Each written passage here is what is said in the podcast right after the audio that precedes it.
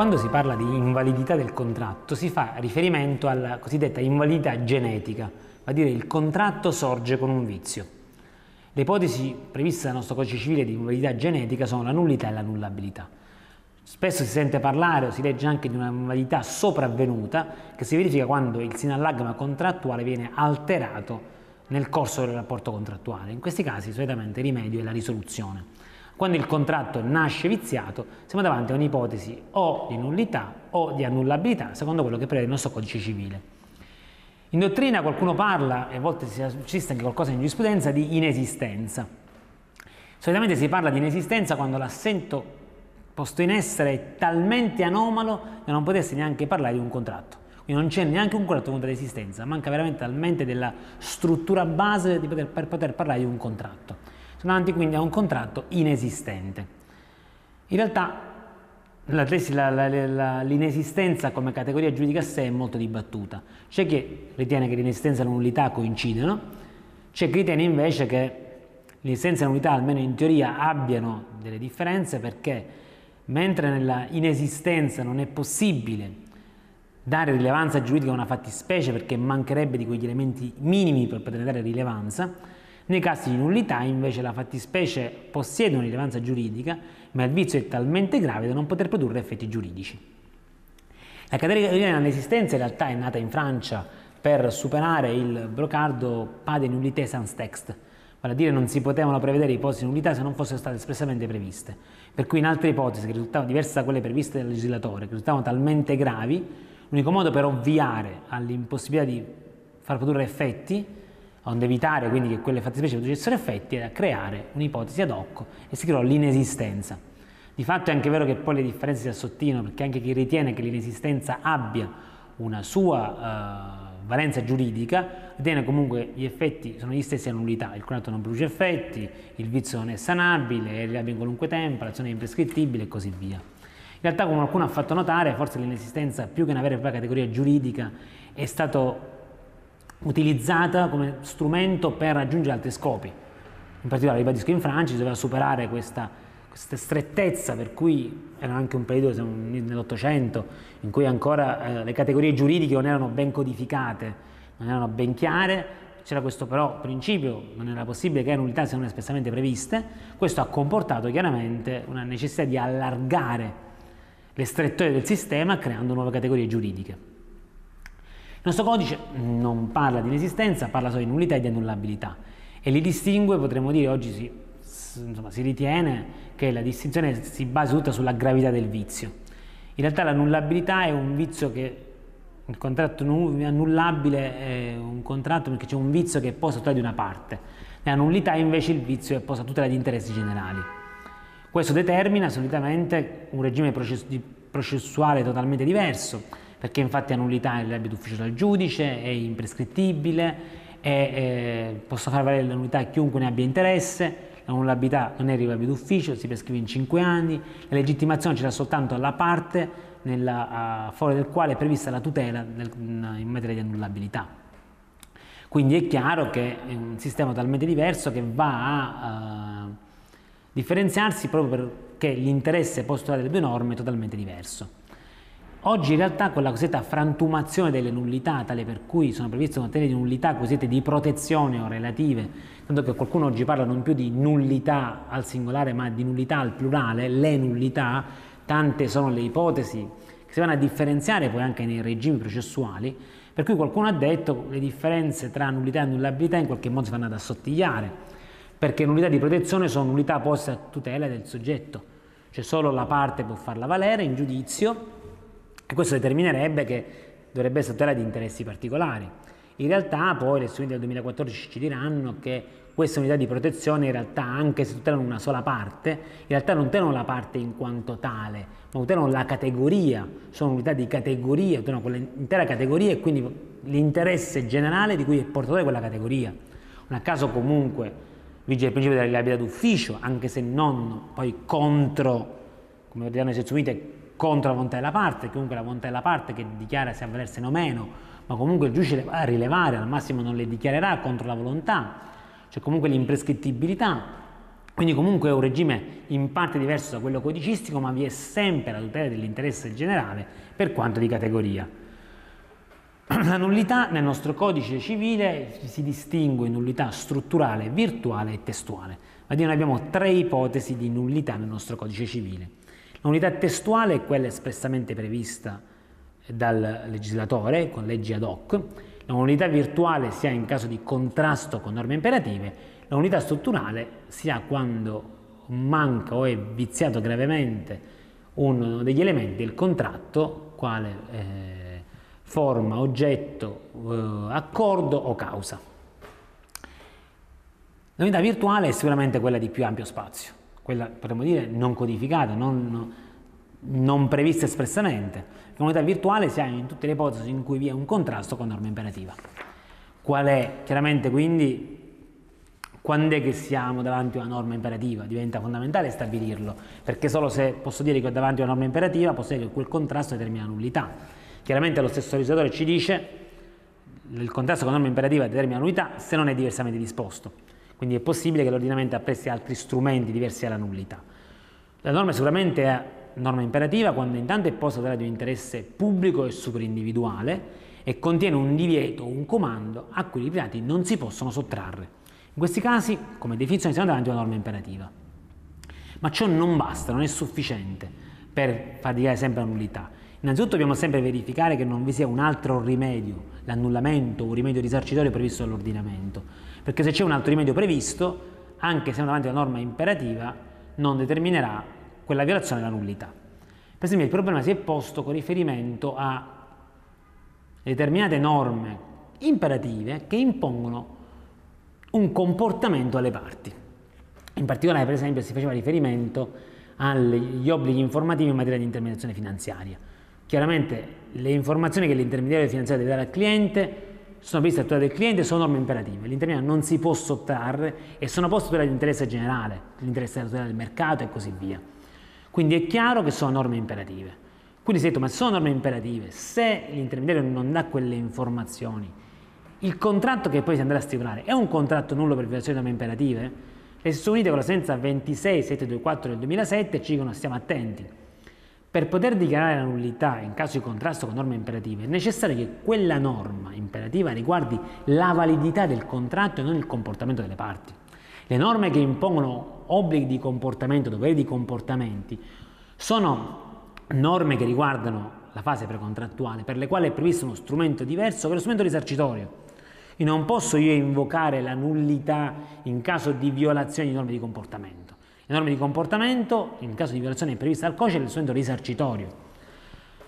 Quindi io avrò la possibilità di far dichiarare la nullità del contratto soltanto quando, il, il, quando gli interessi predisposti alle parti si pongono in contrasto con la norma imperativa, ma non quando si sanziona con quella norma il comportamento. In questi casi lo strumento sarà risarcimento del danno. Come si è posto forse con quella che potrebbe apparire la norma imperativa per eccellenza, per esempio la norma penale.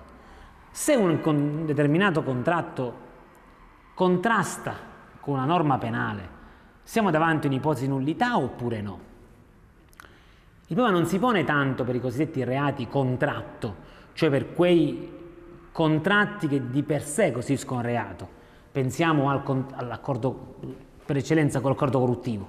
L'accordo corruttivo è un contratto, contratto che si pone direttamente in palese contrasto con la norma penale. Qui è il contratto che contrasta con la norma imperativa penale che di conseguenza costituisce il reato. Non vi è dubbio che l'accordo che comporta, configura il, il, contratto di corruzione costituisce di per sé reato e di conseguenza è sanzionato con la nullità. Pensiamo al patto politico mafioso, ecco, stessa cosa.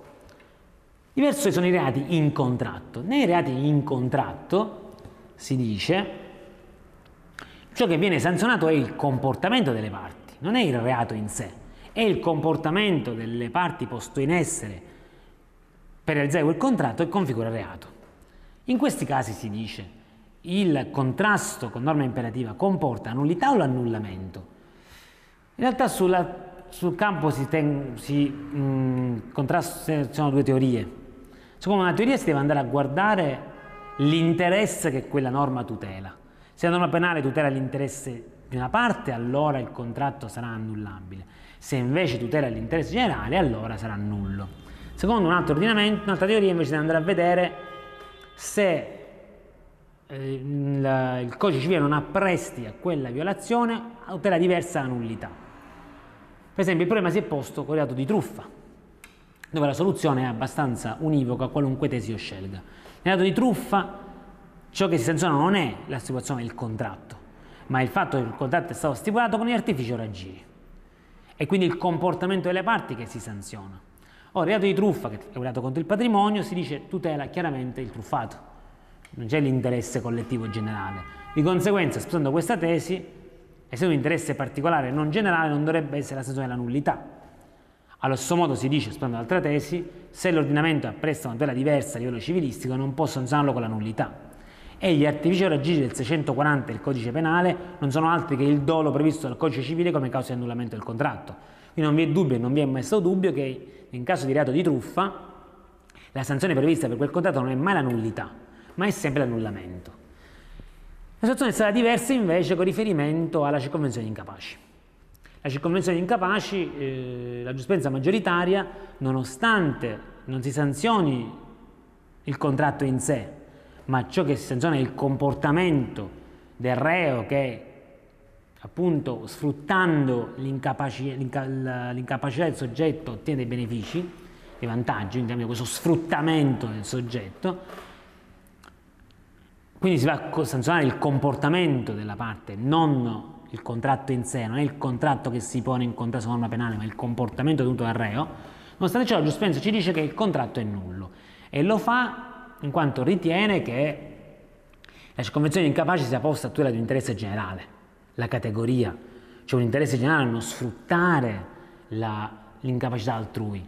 Cioè siamo davanti a una tutela generale dell'ordinamento. La norma sulla circonvenzione incapace non tutelerebbe l'incapace in sé, ma tutelerebbe genericamente la categoria di soggetti, lo sfrut- il livello di sfruttamento di tali soggetti. A ciò si aggiunge che comunque, anche volendo sposare l'altra tesi, quella per cui si deve valutare se l'ordinamento appresta altre tutele, in realtà è vero che il contratto con uso dell'incapace senza l'articolo 428 è annullabile, parliamo chiaramente dell'incapace naturale con 428, ma anche l'incapace legale è annullabile. Però è anche vero, ci dice la giurisprudenza, che il 428 sanziona la mera stipulazione del contratto con l'incapace. Non va a, a cassare, sanzionare questo abuso che si fa dell'incapace. Cioè il 428 sanziona chi stipula con l'incapace, con l'annullamento del contratto mentre con la norma sui circonventi incapaci si sanziona la nullità perché c'è un quid pluris che nel 428 non c'è, vale a dire l'abuso, lo sfruttamento della posizione dell'incapace. Nel 428 non c'è, quindi il 428 sanziona chi stipula con l'incapace un contratto con l'annullamento. Se a questa stipulazione aggiungo un quid pluris, qual è lo sfruttamento, l'abuso che viene sanzionato appunto con la circonvenzione di incapaci, allora scatta la nullità va a dire la circonvenzione di incapaci non è sanzionata dall'ordinamento civilistico con l'annullamento, perché c'è un quid pluris nella circonvenzione di incapaci che nel 428 non c'è. Viene invece ritenuto pacificamente nullo il contratto eh, stipulato ai sensi dell'articolo 348 del codice penale se c'è abuso di una professione. In questo caso il contratto è palesemente nullo, tanto che l'ordinamento civilistico non appresta alcun eh, obbligo di corrispettivo neanche a titolo di arricchimento senza causa. Diverse unità virtuali sono quelle testuali. Le unità testuali sono espressamente previste dal codice o da leggi speciali, sono ipotesi espressamente previste dal legislatore che ha espressamente previsto che a ricorrere a una determinata uh, violazione ne deriva come conseguenza nullità. Un'ipotesi di unità testuale abbastanza diffusa è quella del 2744, il divieto del patto commissorio per cui è vietato, è vietato qualunque tipo di accordo che mira a trasferire al creditore la proprietà della cosa ipotecata data impegno in caso di mancato pagamento del debito. Quindi questa norma vuole prevedere la nullità di qualunque accordo per cui se io ti do impegno o in ipoteca un bene, non è possibile che se io poi non pago il mio debito questo bene passi in proprietà tua. La norma, che appunto prevede espressamente i casi di cose ipotecate ad impegno, può essere interpretata dal legislatore in senso molto più ampio e anche al di là del suo dato testuale, per cui si, evita, si vuole evitare la vendita in garanzia. Per cui tutte le volte in cui si va a stipulare, anche se non c'è il pegno di ipoteca, quindi anche al di fuori di questa ipotesi, una vendita di garanzia, con qualunque, ci dice la giurisprudenza, strumento, anche un mero preliminare, fatto a scopo di garanzia, siccome il divieto di patto commissorio è un principio generale che va a tutelare la par condicio creditorum e vuole evitare che si abusi della posizione del debitore e della sua debolezza, tutte le volte in cui si ottiene una vendita a scopo di garanzia, anche al di là dei limiti testuali del pegno dell'ipoteca, quindi una, una, una vendita, un contratto preliminare, tutte le volte in cui lo scopo per cui viene fatto è la garanzia, per cui io ti trasferisco un bene o ti prometto di trasferirti un bene se non pago il mio debito, in tutte queste ipotesi siamo davanti a un contratto nullo. Sia ribadisco che la vendita sia effettiva da subito, quindi una vendita mm, diciamo che qui trasferisco subito il mio bene, se ti pago poi tu mi trasferisci il bene, sia se mi impegno a trasferirsi e non ti pago, in qualunque ipotesi, comunque se c'è lo scopo di garanzie, quindi si va a mm, violare quella... Uh, quella particolare causa che è quella della vendita o comunque di quell'altro scopo, piegandola a scopo di garanzia e di conseguenza si sanziona con la nullità, penso anche al di là del menodato letterale che invece sembrerebbe parlare solo di pegno e di ipoteca. Un'altra ipotesi di nullità testuale che ha dato parecchio a discutere è quella prevista dall'articolo 40, legge 47 dell'85, che sanziona con la nullità tutti quegli atti tra vivi aventi per oggetto diritti reali di eh, diritti reali aventi oggetto in beni immobili abusivi. In questi casi gli, gli atti di vendita, comunque qualunque atto tra vivi, anche donazione, quindi un atto tra vivi, comporta la costituzione, modificazione o estinzione di diritti reali aventi oggetto per immobili abusivi, è sanzionata con la nullità.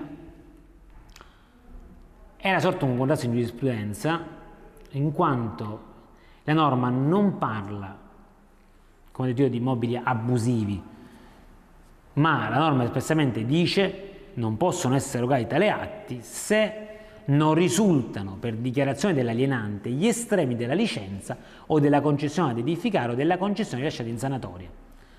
Vale a dire, la norma non dice genericamente non possono erogarsi gli atti avendo detto beni mobili abusivi de plano, ma ti dice se non risulta dagli atti la licenza edilizia di fatto. Per cui si è detto, ma allora questa nullità è una nullità formale, cioè ciò che rileva è che sia indicata la concessione edilizia, o è una nullità sostanziale, per cui in realtà il legislatore ha voluto dire di più di quello che ha scritto e quindi ciò che rileva è se l'immobile è abusivo o meno.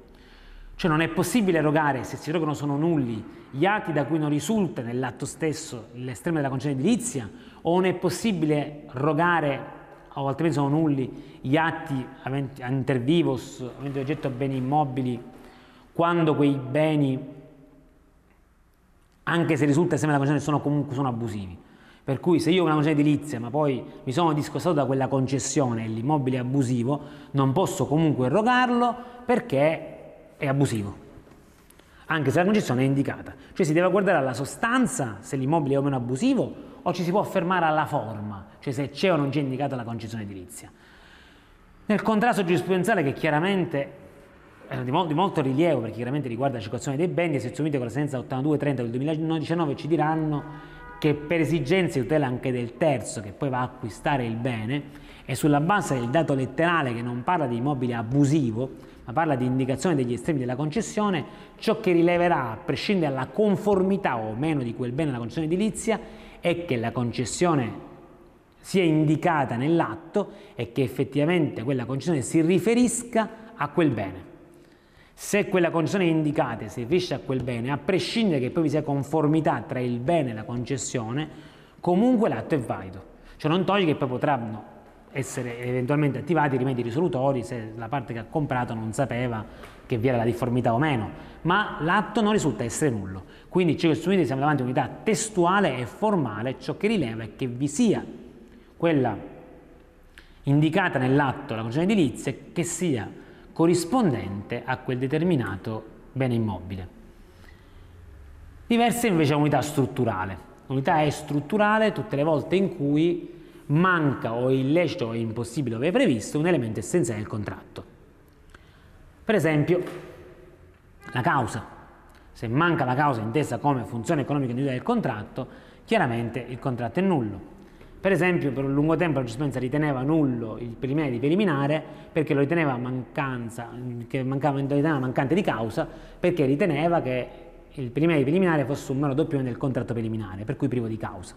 Poi sappiamo che sezione unite con la sentenza 46-28 del 2015 hanno ritenuto che anche il contratto preliminare preliminare può avere una sua causa in concreto tutte le volte in cui persegue l'interesse medio di tutela, va a dire serve a bloccare l'affare nell'immediato per successivamente andare a definire altri aspetti che poi confluiranno nel contratto preliminare. Per cui può avere una sua causa in concreto e quindi essere tenuto meritevole di tutela. Chiaramente se invece così non è, potrà eventualmente valutarsi l'inesistenza di una sua causa e quindi far pronunciare la nullità. Con riferimento al contratto, chiaramente mh, viene stabilito espressamente che l'oggetto del contratto deve esistere e deve possedere i caratteri della possibilità, liceità, determinatezza o determinabilità, altrimenti è nullo. La possibilità dell'oggetto deve essere in senso materiale o giuridico, per cui deve essere possibile eseguire quella determinata prestazione e non vi deve essere impedimenti di carattere materiale o giuridico. Chiaramente con riferimento alla liceità ci si fa, si fa riferimento al, al, all'oggetto inteso come mh, prestazione, quindi oggetto immediato, mentre quando si parla di determinatezza o di determinabilità si fa riferimento all'oggetto mediato inteso come bene. La possibilità ai sensi del 1347 si va a individuare al momento in cui il contratto produce i suoi effetti, perché è possibile ai sensi del 1347 che stipulare un contratto sottoposto a convenzione a termine e anche se il contratto, l'oggetto non è possibile al momento di stipulazione del contratto, ciò che rileva è che sia possibile al momento in cui il contratto produce i suoi effetti. Chiaramente l'impossibilità può essere sia fattuale che giuridica, se pensiamo chiaramente a un, a un oggetto impossibile inteso come bene mediato, che l'oggetto non esiste o è stato distrutto, quindi è chiaro che in questo caso sarà impossibile vendere quel bene, ma può essere anche un'impossibilità intesa come prestazione, quindi come oggetto immediato, per esempio il bene non è possibile venderlo perché è ritenuto incommerciabile da un, dalla legge o da un provvedimento amministrativo. In questo caso l'oggetto sarà impossibile giuridicamente con riferimento all'oggetto immediato, vale a dire alla prestazione che deve essere eseguita dalle parti.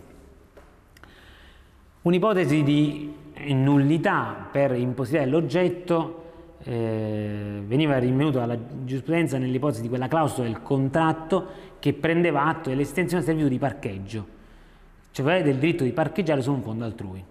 Questa clausola per lungo tempo veniva ritenuta nulla a giurisprudenza per impossibilità dell'oggetto perché si diceva che non esisteva il diritto di servitù di parcheggio, perché l'utilitas connessa a quella, eh, quella clausola eh, si riferiva non alla res ma al proprietario e siccome le servitù sono diritti reali, l'utilitas deve essere necessariamente rivolta in favore del fondo. Se l'utilitas invece è rivolta al proprietario non, è, non siamo davanti a un diritto reale ma un mero rapporto obbligatorio e quindi non si può parlare di diritto di servitù, per cui se si parla di diritto di servitù siamo davanti a una clausola impossibile perché è all'oggetto impossibile. Oggi in realtà questo orientamento è mutato perché la giurisprudenza ritiene possibile in alcuni casi immaginare un diritto di servitù di parcheggio tutte le volte in cui si accerta in concreto che effettivamente per la res vi sia un utilitas se la res effettivamente ottiene un'utilità dal parcheggiare dove tu nel fondo altrui, come per esempio quando vi è la stretta vicinanza col fondo dove uno abita e parcheggiare lì vicino può determinare un'utilità per la res che acquista maggior valore per chi ha il parcheggio e il diritto di parcheggiare vicino casa, in questi casi è possibile configurare il diritto di servizio di parcheggio e quindi una clausola di tal tipo potrebbe oggi essere ritenuta valida. L'oggetto chiaramente deve essere anche lecito, non deve contrastare con l'ordine pubblico il buon costume e le norme imperative, deve essere determinato o determinabile.